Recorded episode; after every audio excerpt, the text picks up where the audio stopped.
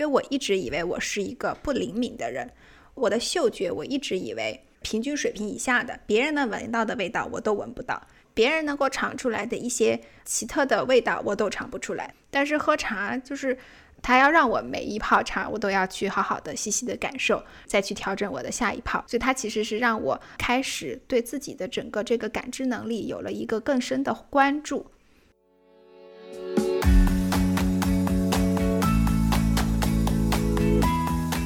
女孩子泡出来的茶普遍它的整个层次和滋味是比较温柔的，就这个茶汤你会感觉它是有一种和谐美。男孩子的茶是更有张力的，它的香气更高扬，这个一定是跟我们冲水的时候那个力气是有关系的。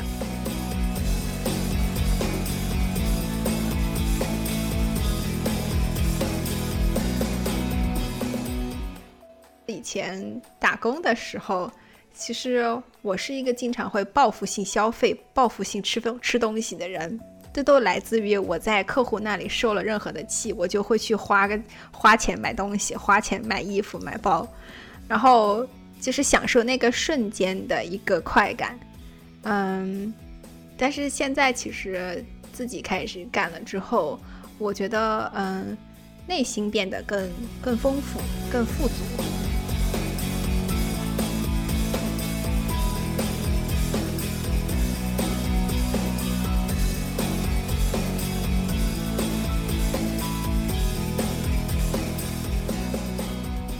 欢迎来到 Python Local， 我是曾哥。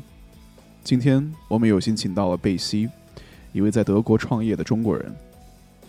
我们从他的创业经历谈起，聊了聊茶文化、冥想，以及在追寻梦想道路上的苦与乐。大家好，我是曾哥。大家好，我是 Coco。今天呢，我们有幸请到了贝西，他做的产业也很有意思，所以我们今天想请他来分享一下他的人生经历、成长经历以及创业的一些感悟。那么贝西，请你介绍一下自己。 Hello， 大家好，我是贝西，我现在生活在德国的汉堡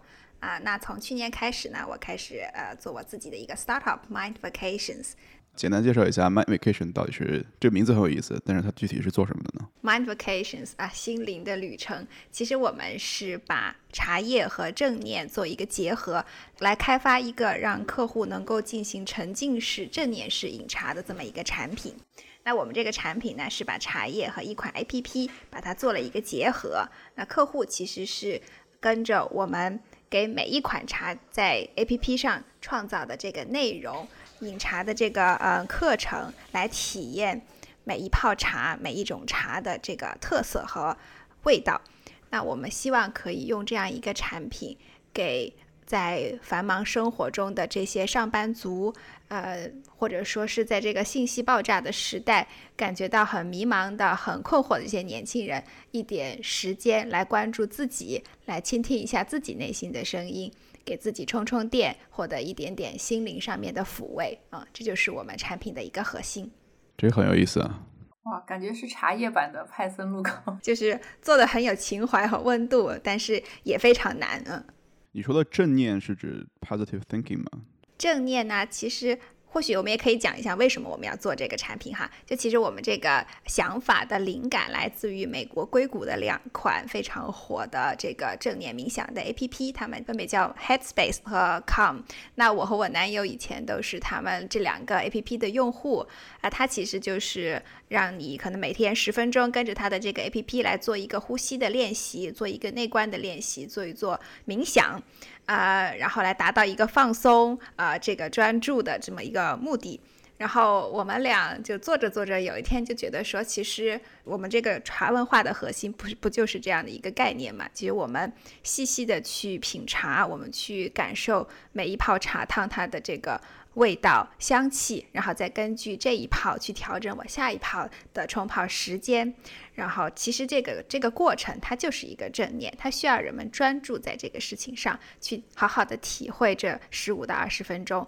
那它其实给人的 benefit， 给人的带来的益处，是在一段时间之后能够很清晰的感受到的。所以其实正念这个在英文中叫 mindfulness， 它其实就是指的专注当下，它是来自于佛教里面的一种理念。就是要让你 focus 在当下，专注你当下干的事情，去觉察觉知你周围现在所发生的一切，去接受它。你是喝了很久的茶了吗？因为那个贝西可能跟我们差不多大，就30岁左右，然后感觉这个年纪的人可能更喜欢喝咖啡，特别是在有国外留学经历的。是怎么样开始喝茶的呢？这个也是就是慢慢有的一个习惯。我在欧洲生活的这几年，的确这就是一个咖啡文化非常流行的国家，所以我有很长一段时间也很喜欢喝咖啡，但是呢也仅仅是把它作为一个功能性去饮用，就感觉只是我困了，每天早上起来上班之前，每天下午这个吃完饭开始下午的学习和工作之前一定要来一杯，然后给自己好像充电。可能也是我也受我男友的影响吧，机缘巧合的我们也就慢慢的开始把喝咖啡换成了喝茶，在吃完饭之后我们俩就是一起来泡一杯茶，然后再加上疫情大家都在 home office， 就给了我们更多的时间，就每天都来做这个事情。然后就后来其实我就发现喝咖啡它是给我当下一个非常快速的这么一个醒神的状态，但是呢它有点像是我透支了2个小时或者3个小时之后的精力，所以每次喝完咖啡2-3小时之后我又感觉到特别困，就因为这个咖啡因它是可能真的是有一个透支的作用。但是喝茶不一样，喝茶它是来的这个感觉是平的，而且因为我们是真的很享受这个过程，我们可能每天就是10到20分钟的时间来好好的品一泡茶，它给我的这个感觉就是它把我慢慢的让我慢慢的积蓄了在这10分钟20分钟之间，好像就是充了一个电一样，然后让我这个电量呢能更持久的在这个下午它都能够足够。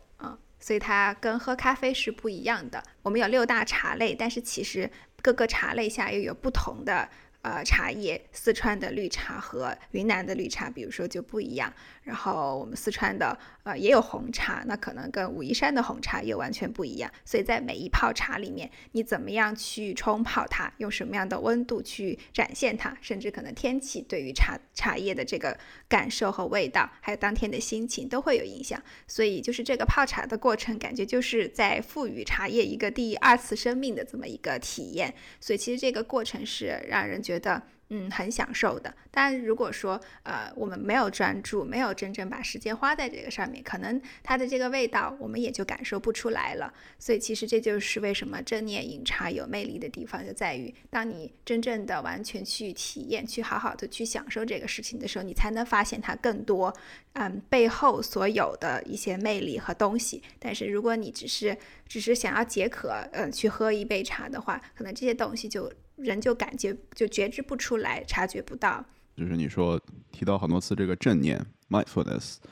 那你觉得 mindfulness 是一个 fullness 还是一个 emptiness 呢？类似于想进入禅定的状态，它是一种空的状态还是一种满的状态呢？怎么讲呢，西方好像对于 mindfulness 总是要下一个定义，但是其实我们把它真正的讲到它的本质，它其实就是 live in the moment， 其实就是你要在觉知当下，无论你当下是空还是满，无论你的脑中是思绪万千还是当下你就是一个放空的状态，你要做到的其实是去感受你当下所发生的，你所内心的变化，还有你所有你的体会，这个其实就是 mindfulness。我之前看过一本书叫做 The Miracle of Mindfulness， 正念的奇迹，它是一行禅师写的一本书，它在里面其实也就用最基本最简单的话解释了什么叫做正念。其实非常简单，就是你做这个事情，那你就好好做这个事情。当你在吃饭的时候，你就去享受饭的味道，当你在洗碗的时候，你就去好好的洗碗，专注这个过程，其实就是去专注这个过程，它就叫 mindfulness。 无论当时你是在做什么，你都要时刻保持一种觉知，就是我要去 observe， 我要去感受当下我脑子里面所出现的一切的思绪，去不要去评判它，让它进来，然后去观察它，就是这样子。对，我觉得你这个切入点挺有意思，因为在中国的文化里，就是茶和禅，就是茶禅一味嘛，对吧？就一直都是有非常强的关联。所以其实饮茶这个过程为什么我们觉得它和 mindfulness 是一体的，因为我们其实就是在体验这个过程，你去感受当下，你当下泡每一次去泡这一个茶，你去体验当天你所感受到的所有的味道，从你的舌尖，从你的鼻子，从你的这个整个你感受到的茶汤的这个层次感，其实都是在做一次新的旅程。我很好奇，这个正念饮茶跟一般性喝茶有什么区别？就是你带领你的客户啊也好，或者学生也好，你是怎么样完成这一整个流程？跟我们平常比如说把茶杯烫了，然后茶叶泡开，第一泡倒掉，然后从第二三泡开始喝，有什么样的区别？其实 Coco 你刚才讲的这个过程已经算是喝茶很讲究的人才会这么做的了。我就喝过几次，对，第一泡洗掉，然后第二泡、第三泡、第四泡，那对这个流程其实是一样的，但是当然品茶这个过程它还是需要有一些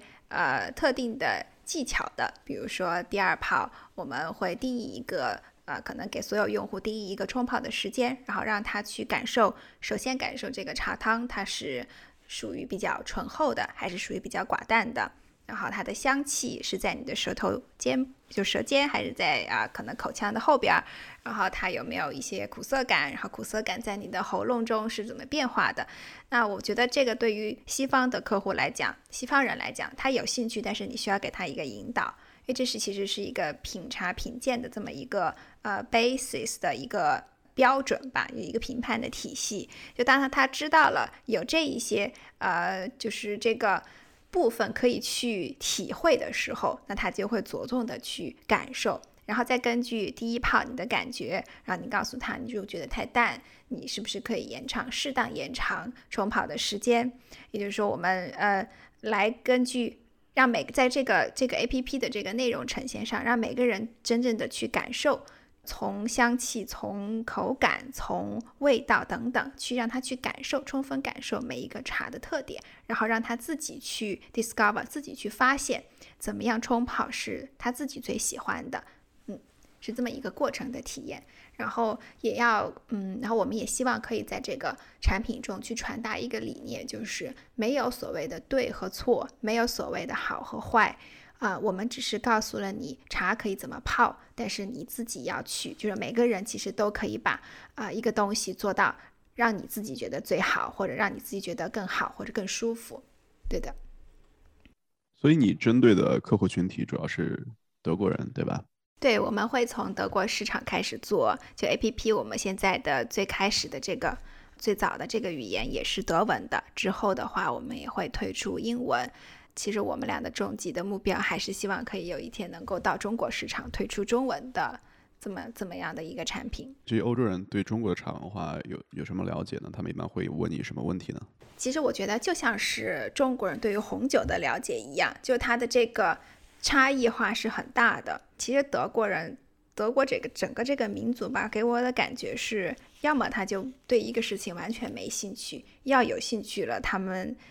这个钻研的劲还是蛮大的。所以我们在这个项目的整个就是这个开发和包括我们这个宣传的这个过程中，都觉得有完全对茶一无所知的德国人，但是呢他有兴趣去了解。那面对这种人的时候，你真的我们就得从最基本的，就是所有的茶都是从一个树上来的，从这种信息开始一点一点去给它渗透。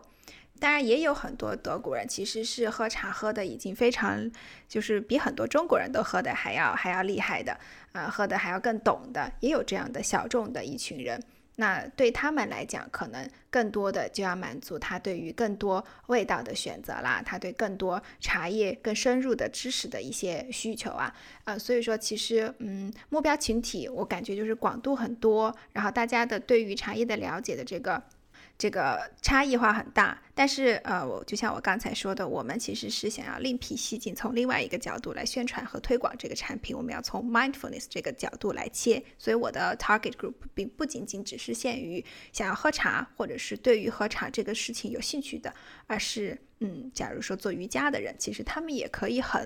快的就能够了解。就我跟他说我们是 Tea Mindfulness， 他马上也就懂其实是什么东西。还有包括做冥想的人，其实这些人也都是我的 target group。 你对自己的客户群体画的肖像是什么？是那些对 mindfulness 很有追求，想做瑜伽然后想用东西辅助他的人吗？其实我自己就是最理想的客户群体。我们在这个客户肖像上面绕了很多圈子，我们甚至有想过是不是要40-50岁的人更就对于健康这个东西更有 sense， 更关注健康的人是不是才会喜欢。但后来我发现我自己其实就是最 ideal 的 customer， 我自己就是这个最佳的目标群体，女的，然后呢在城市里面上班的。我也有我的焦虑，我也有我自己觉得对生活不满意的地方，但是呢我也有想要让我自己变得越来越好，就我对我自己是有 optimization 这个需求的。我希望我能够用到的东西或者是我的生活的 lifestyle 它是健康的，它能够是可持续化的。所以说其实像我这样的年轻姑娘就是我们最好的 target group。 就目前我们做的所有的市场的 testing 啊，然后我们做的所有的尝试来看，其实也就是跟我同龄的这一些女孩子，她们是我最容易被我这个产品所打动的人群。所以你的客户里面女孩子是占绝大多数的。对，是的。这个还挺有意思的，你们分析过吗？是有分析过，就其实我们有，而且我自己也感受到，当我们在 target 目标客户的时候，只有我自己足够的相信我这个产品，了解我的产品，并且我也真的从这个里面获得了益处的时候，它才可以真正的去影响别人，去说服别人。我发现很多跟我同龄的，无论是中国的女孩子也好，还是德国女孩子也好，其实心理的需求都很一致，或者说心理的需求都有契合点。那其实抓到这些点，我们就可以很好的去 target 到了。然后我包括其实这个年纪的女孩子，我们男孩子也是了，我们对于新鲜事物都有一种好奇心，我们对于异国文化的东西其实是有一种好奇心的。抓住到他们这一个心理需求，我觉得就可以能推得出去。在你们带领的客户群体去做这个正念喝茶的这个过程当中，他们有没有问一些什么让你很有印象的问题？就是他们对于茶这个整体的文化的一些误解也好，或者是好奇等等。现在我每周天都会有朋友来家里，就是我会给他们泡茶，然后来给他们体验这个过程。然后我们有接待过平时只喝茶包的德国人，只喝这个 tea bag， 就是喝这种就是这个就是那种工业制成的。对，他们喝茶其实很简单，一个马克杯扔进去一个包，然后泡3分钟拿出来，好喝吧，就是这样。他们不知道茶还可以多次少量的泡好几泡，然后呢还可以有这么多神奇的味道，就是每一泡的味道会不一样，然后每个人泡出来的味道也不一样。很多人体验完了之后就很开心很兴奋，就感觉好像今天又了解到了一点新鲜事物一样，然后就很兴奋的跟我说，我回去要拿我的茶包也试试看。这是一个很有意思的点，就是我觉得大家对于茶叶的认知其实还停留在，就大部分人还是停留在一个非常非常婴幼儿时期吧，还是停在一个非常初步的阶段。但因为他有这个好奇心，然后你也让他感受到了这个茶，首先它好喝，第二它是有很多很多丰富的味型，很多很多不一样的滋味。你通过调整冲泡时间，你通过调整水量，你通过调整温度，甚至你通过调整你冲泡的手法，可能快水柱、慢水柱、细水柱和粗水柱，它都会有不一样的味道和香气。他就会有这样的这个兴趣啊，我要再多试一试，我要再去多尝试。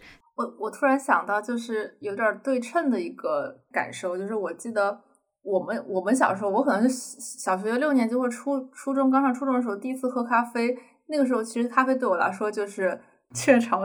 那个冲的那种，就是跟他们的那个茶包的概念差不多，就是那个时候觉得咖啡就是那个东西，后来才知道原来还有各种各样的这样那样制作，什么手冲的，什么这样那样的手法。总之在这个体验的过程其实是发现了很多很好玩的东西。因为我们现在每周都会请可能2-3个人来家里，然后我现在就会故意的去让每个人都泡，而不是我泡然后让大家来喝，就我会让每一个人都泡，泡完之后我们来对比每个人的茶，就很好玩。就大家其实是觉得这一个 part 是最有意思的。再保持器皿相同，我们可能都用白瓷，就是白的这种最普通的盖碗的情况下，男生泡出来的茶，比如说我们今天都泡一个乌龙，女生泡出来的茶和男生泡出来的茶普遍味道是不一样的。女孩子泡出来的茶普遍它的整个层次和滋味是比较温柔的，就这个茶汤你会感觉它是有一种和谐美。男孩子的茶是更有张力的，它的香气更高扬。这个是我在有限的这些样本中得出来的一个结论，这个一定是跟我们冲水的时候这个力气是有关系的。然后你的冲水力度不一样，其实水温到达茶叶上面的时候，它的温度就会有差异了。这个东西就是我们没有办法用一个实验的这个结论来去科学的讲为什么这样，但是就在当下我们体验，大家一起坐在一起，然后相互这么对比的时候，大家就会觉得哇，好神奇。所以很多人就会想，哎，那这个东西我们可以在家里就两口子做呀，然后我们就可以变成我们茶余饭后一起消磨一下时间，一起来做一做 mindful 这种 tea drinking 的一种方式。因为其实它就是一个 mindful， 因为我们完全 focus 在当下。你也是喝茶也就几年的时间对吧，然后你刚开始肯定也是只是在尝它的味道啊什么，或者学会怎么样去泡这个茶，然后后来慢慢的你把它和正念结合到一起，就是你还记得你是第一次感受到茶和正念的结合的那个情景，就是你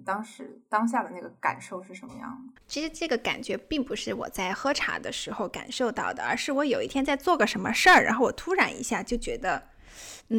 喝茶给我带来的那个感觉和好处，我现在可以把它讲出来了。喝茶第一，它让我感觉整个人很平静，然后我就感觉我自己的这个对自己的自控能力更好了，而且我也认识到其实我的感知能力比我想象中要好多了。因为我一直以为我是一个不灵敏的人，我的嗅觉我一直以为就是平均水平以下的，别人能闻到的味道我都闻不到，别人能够尝出来的一些奇特的味道我都尝不出来，所以我一直觉得我的嗅觉和味觉都是很钝化的。但是喝茶就是因为他要让我每一泡茶我都要去好好的细细的感受，然后再去调整我的下一泡，然后我要去看今天是不是泡的又跟昨天有不一样每一泡怎么调整。所以它其实是让我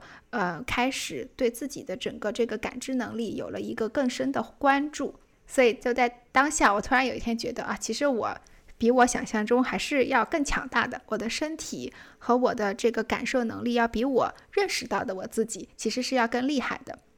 好，在那当下他就给了我很多自信，所以那是一个挺开心的一个过程。然后也是在那一个当下我就觉得这个事情一定要继续往下做。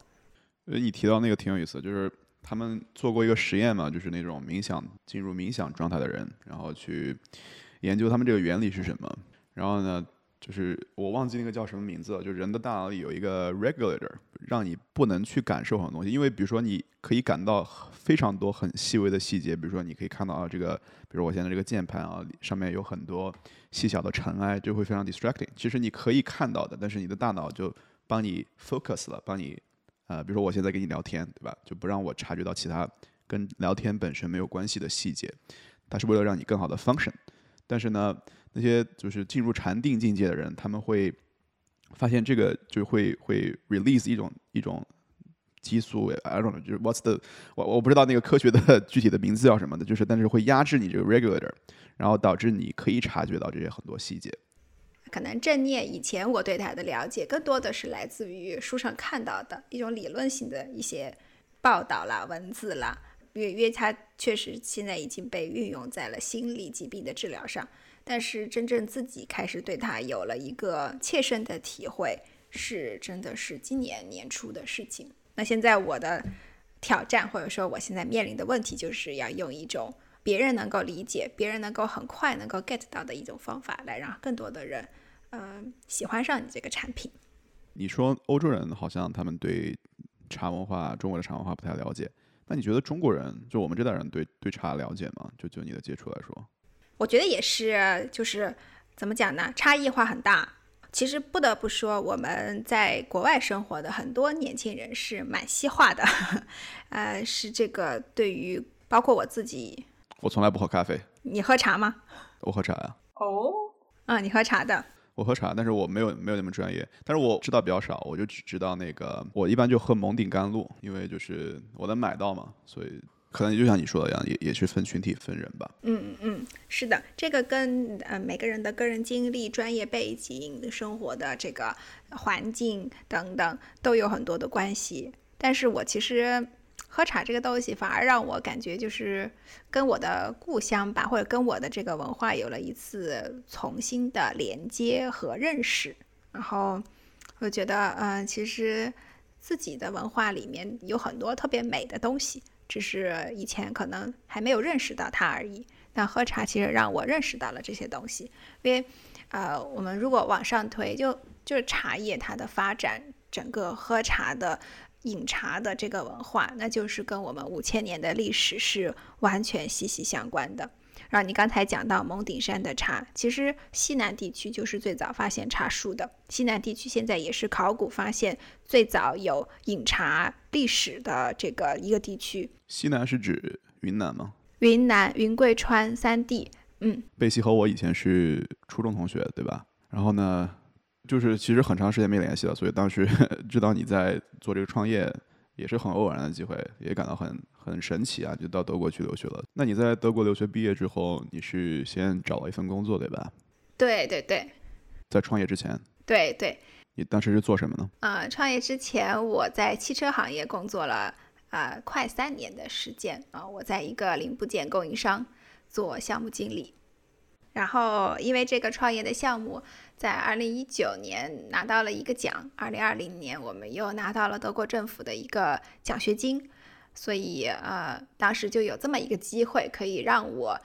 放弃我的工作，但是呢还有薪水可以继续的孵化我的项目。然后我们俩考虑了一下，当然也要各方面的就是综合因素要考虑考虑，就觉得那试试吧。因为可能再过几年，我不知道我到了30再往上，我不知道还有多少勇气还可以这样重新再来。因为的确我要进到一个很全新的领域，要面对更多的位置。然后相对来讲，可能汽车行业还算是德国的王牌行业、龙头行业，大家都觉得在汽车行业工作还是蛮光鲜亮丽的怎么的。但是就当时就觉得好吧，这个机会可能一辈子也就这么一次，如果我现在不做，那不知道是之后还会不会有这样的机会了，所以就辞掉了我的工作，就开始了拿着薪水创业。为什么你汽车行业做得好好的会有这个创业的想法呢？就我们的故事也比较曲折，就这个一开始并不是我自己的创业的想法，就我也刚开始也讲过，我之前真是一个喝咖啡的人，然后我是被我的男友，被我们这个项目真正的创业者所一步这样引到这个路上来的所以前期的所有的工作，所有的这个 idea concept 它的 development 都是我的这个男朋友在做。那他自己其实也是有一半的中国血统，所以可能茶对他来讲就是连接亚洲，连接他另外一个家乡的一个桥梁。他自己很喜欢喝茶，他自己之前还去过台湾的原住民茶园，去在那里帮别人采过茶，去学过茶，然后也帮别人做过茶叶的 marketing 推广等等。所以他一直都有这么一个梦想，想要把茶，还有把真正的茶叶文化背后的一些精髓吧，带给更多的欧洲人。我们俩在决定谁来全职做这个事情的时候，当然也有很多现实因素的考虑。我们要考虑怎么样这个对我们来讲经济上是最优搭配，对吧？这我觉得这个也是很现实的东西，我们必须要去考虑它。所以他没有辞职？对，他没有辞职。嗯，他是在兼职做这个。对对对对，是的。所以就是他的收入当时比你在对要高一些，对，工作的时候高。对，明白明白。就是我们觉得可能这样性价比会更高一些，而且呢，其实他做了就是整个 concept 搭建起来之后，他也发现他自己的一些我们讲说短板吧。那因为他毕竟不是一个中文的母语，他看中国的资料，包括和中国的茶商、中国的各种各样的合作伙伴沟通，都不如我来得更顺更方便。然后我其实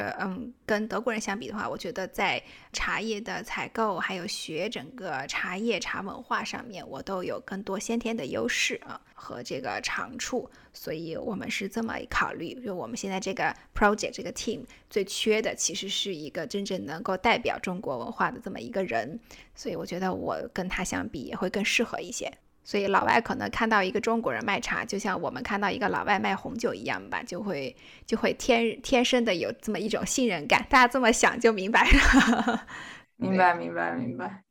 给我们分享一下你这个创业过程中的苦与乐吧。苦与乐，先苦一波吧。苦的话呢，那就是我具体一点，有什么你觉得啊，我靠，为什么要搞这玩意儿？不想搞了，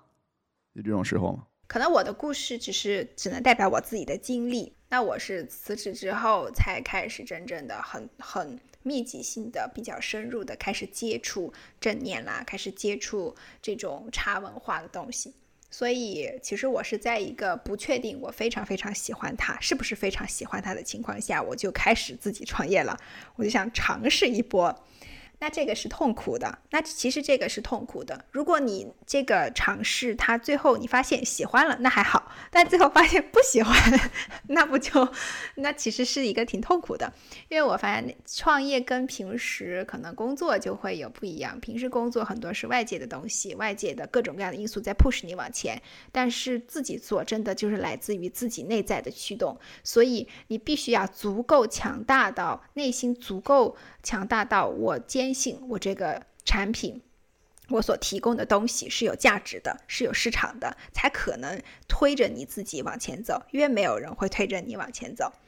那你喜欢吗？还好，我就发现我特别喜欢，所以最近这几个月我就感受不到创业的苦了，感觉都是很有激情，很享受这个过程，这是还真是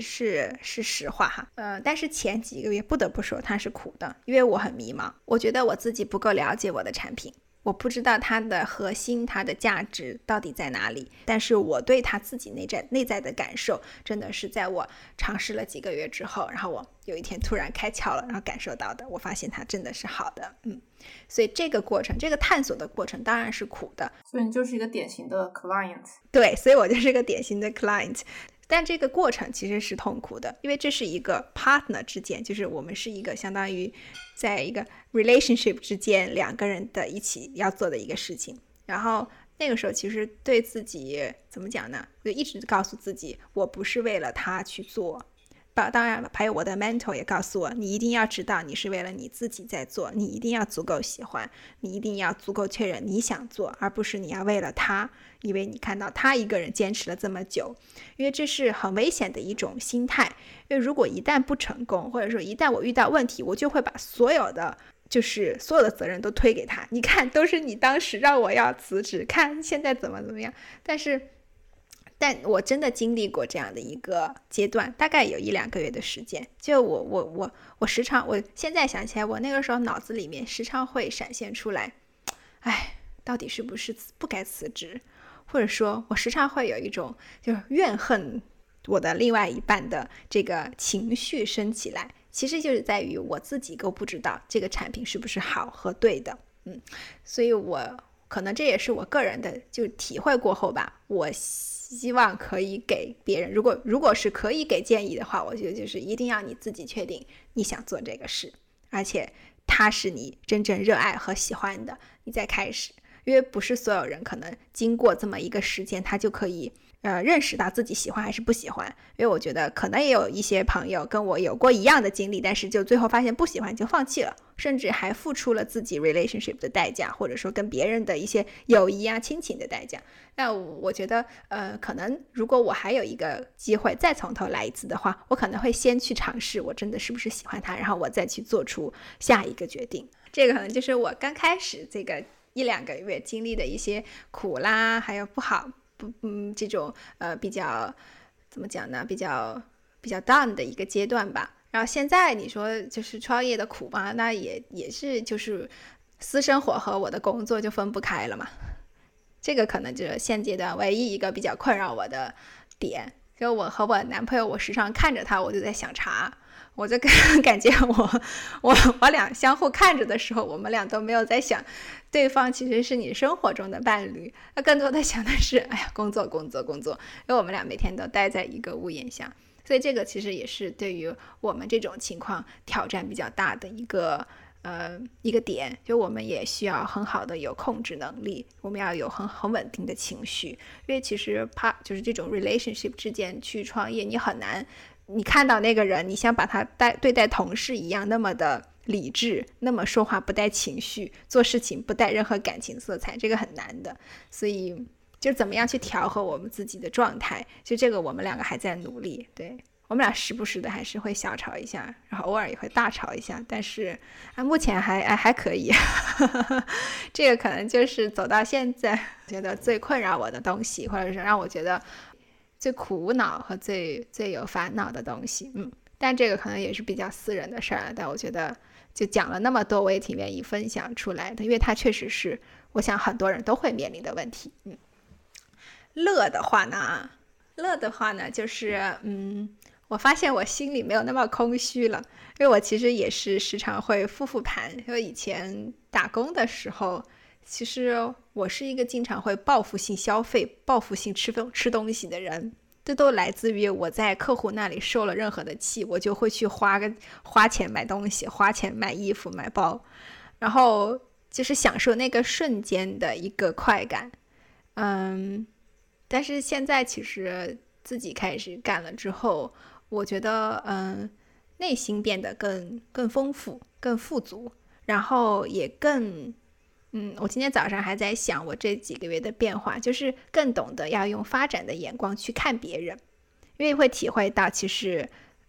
一个哪怕是一个小小的 business case， 它背后所付出的所有的东西都有多么不容易。我想很多人其实可能看到一个新的产品上市的时候都会去想这个地方它做的不如我好，那个地方做的又怎么差，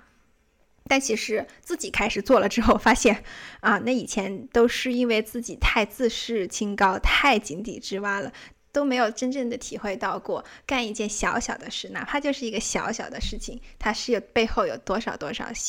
辛苦的付出和不容易的。所以就是这个事情让我感觉我对很多事有了更好的同理心，这是我就是从就先不说这个事情本身它给我带来经济上的快乐呀、满足啊，或者说这种成就感啊之类的，但是它让我这个人，我觉得这是给我的一个提高，就我能够更 open-minded、 更包容性的去看待别人所做出来的成绩，我会愿意去理解每个人的不容易，然后也会真正的懂得尊重每一个小小的事情背后他所有的付出在里面。对，这个我觉得其实是我心态上面一个特别好的，我自己很满意我的一个进步和转变。那最后的最后进入我们的传统环节，就是我们一般会让嘉宾推荐自己喜欢的书和电影要不然你也可以推荐茶我有个灵感，我们改一个问题，你就是凭你对我和 Coco 的了解，各个我们推荐一款茶吧。哎呦喂，我想想哈，给我推荐一锅减肥茶。那你就我感觉曾哥这种可能平时是喝绿茶是喝的最多的。就目前我接触下来的很多的男士还是会喝绿茶多，但是绿茶呢，我其实个人是不建议女孩喝的，因为绿茶就茶性本寒，所有的茶叶其实都是寒凉的，绿茶的话呢更寒，绿茶是最寒的茶。那 Coco 的话生活在北方，我觉得我们就比较适合喝一点红茶啦、老白茶啦这样的茶。还有包括台湾的就是发酵程度比较高的乌龙茶，像东方美人这样子的。对，我觉得可能乌龙茶，就我觉得发酵程度高一点的乌龙茶，就是颜色比较深一点的乌龙茶应该是你会喜欢的，比如东方美人或者说是广东的凤凰单丛，我觉得应该是你会喜欢的茶。你为什么会觉得我喜欢喝绿茶呢？你都说了你是蒙顶甘露的粉丝啊其实我自己比较喜欢喝铁观音，它应该是算红茶吧还是绿茶呀？铁观音是轻发酵乌龙，是乌龙茶的一种。那你也是比较喜欢享受香味的一个茶客哈。就一定要味道是香香的。我也比较喜欢东方美人。你肤浅。你也喜欢东方美人啊？尊哥喜欢全世界的美人。全世界的美人，就东方美人是Coco 下我们如果有机会可以见面的话，未来真的可以喝一喝我的东方美人，真的是一款很神奇的茶。东方美人其实东方美人这个名字其实并不是它最开始的名字嘛，这又开始讲茶了，哎呀忍不住，就是它的本名叫做白毫乌龙。所以东方美人就是白毫乌龙吗？白毫乌龙就乌龙茶白毫乌龙，白毫毛的毫，毫米的毫，白毫乌龙，因为它的这个茶青等级比较高，它是要用芽尖来做，它一般来说都是用芽尖。芽尖就是一个植物，它刚刚冒一个新芽出来，它还没有张开，还没有变成一片叶子，那个就叫芽尖。那一般来讲，很多乌龙茶是用一片芽尖带2-3个叶片的这种比较老一点的粗老的叶子来做，但是东方美人的话是用等级很高的这个毫尖来做。那因为就是它是在台湾南投的一种高山茶，它这个茶呢曾经被一种小蚕虫咬食过，但是茶农发现被咬食了之后，它反而茶叶分泌出来了一种独特的香气，把它做成茶格外的迷人，所以就把它做成了一个茶叶的品种白毫乌龙。然后这个东方美人应该是伊丽莎白女王喝了她的就是送她的这个外交礼物之后她取的一个名字，所以后来就把它直接就改成了东方美人。不是，为什么叫东方美人？为什么不叫东方帅哥呢？就这个茶我觉得它有一个很迷人的香气，就是它那个香是妖媚的，是女人香，是是很妖媚的一种香，是一种就是记忆度很高的香，所以对，我觉得是一种比较女性化的香，所以它就叫东方美人。但这个也是伊丽莎白女王她自己的interpretation， 自己的解读，对对对。